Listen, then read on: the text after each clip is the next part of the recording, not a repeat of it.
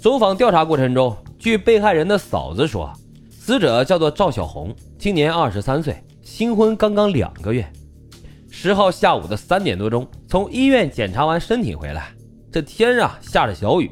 她就惦记着开饭店的丈夫，于是啊就拿着两把伞，说是要去接丈夫回来，结果啊就再也没有回来。七月六日下午一点，青年女工张艳娟呀在自家被强奸后勒死在了卧室的床上。裤子被拽掉，两个乳房呢裸露在外面。七月二十六日下午两点钟左右，五十五岁的老太太于淑梅去自留地摘豆角时，被扒光了衣服强奸后勒死。九月一日下午，在城郊沙岗乡新发村通往站前村路旁的玉米地里，六十五岁的王桂琴老太太被人强奸后勒死，一件小孩的衣服盖在了裸露的下半身上。身旁还扔着一杆旱烟袋、一根拐杖。王桂琴的女儿反映说：“开始啊，我跟母亲领着我的小姑娘从新发村一起走，到站前村的姐姐家去串门。半路上啊，我的母亲就气喘吁吁地说走不动了，要坐下来休息会儿，让我跟女儿先走，然后呢再来接她。到姐姐家，我把女儿放下，就急忙地赶了回来。找到我们分手的地方，却没有看到我母亲。”谁曾想到啊，前后仅仅隔了二十分钟，他就被害了。这一系列的强奸杀人案，可把佳木斯铁路公安局的民警给忙坏了。办案民警啊，调取了之前未破获的强奸案案宗对比后发现，原来啊，早在一九八六年十一月就已经出现过类似的强奸杀人案了。根据案宗显示，一九八六年十一月二十五日的清晨，就有人报案说。说早上五点钟啊，在通往石油公司大路南侧的野地里，发现了一件女尸，下半身呢裸露着。现场位于福利屯富强街道居民区西侧六十四米处，通往现石油公司的东西路南侧三十五米，距西面石油公司四百五十米，距南面站前村啊四百米，距东侧通往站前村的东北西南走向的小路四十一米。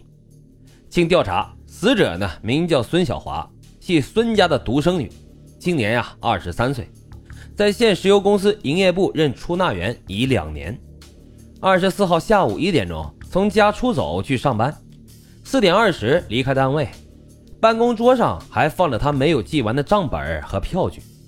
晚上九点钟左右，其父到单位找过，知道他四点二十就离开单位了，但他以为跟对象去看电影去了，也就没有在意。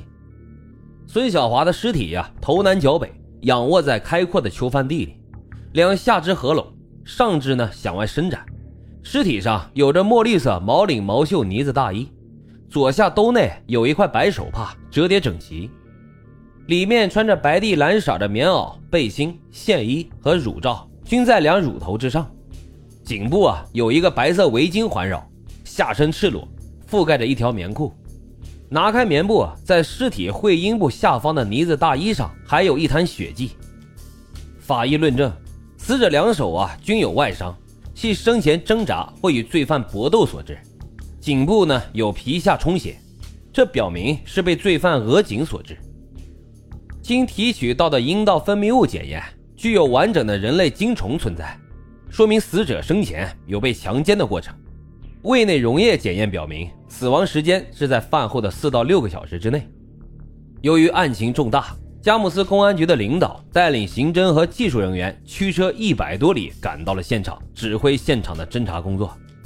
在清理孙小华的遗物时，发现了一个署名王红的人写给孙小华的三封情书。经查呀，这个王红是孙小华在技工校的同学。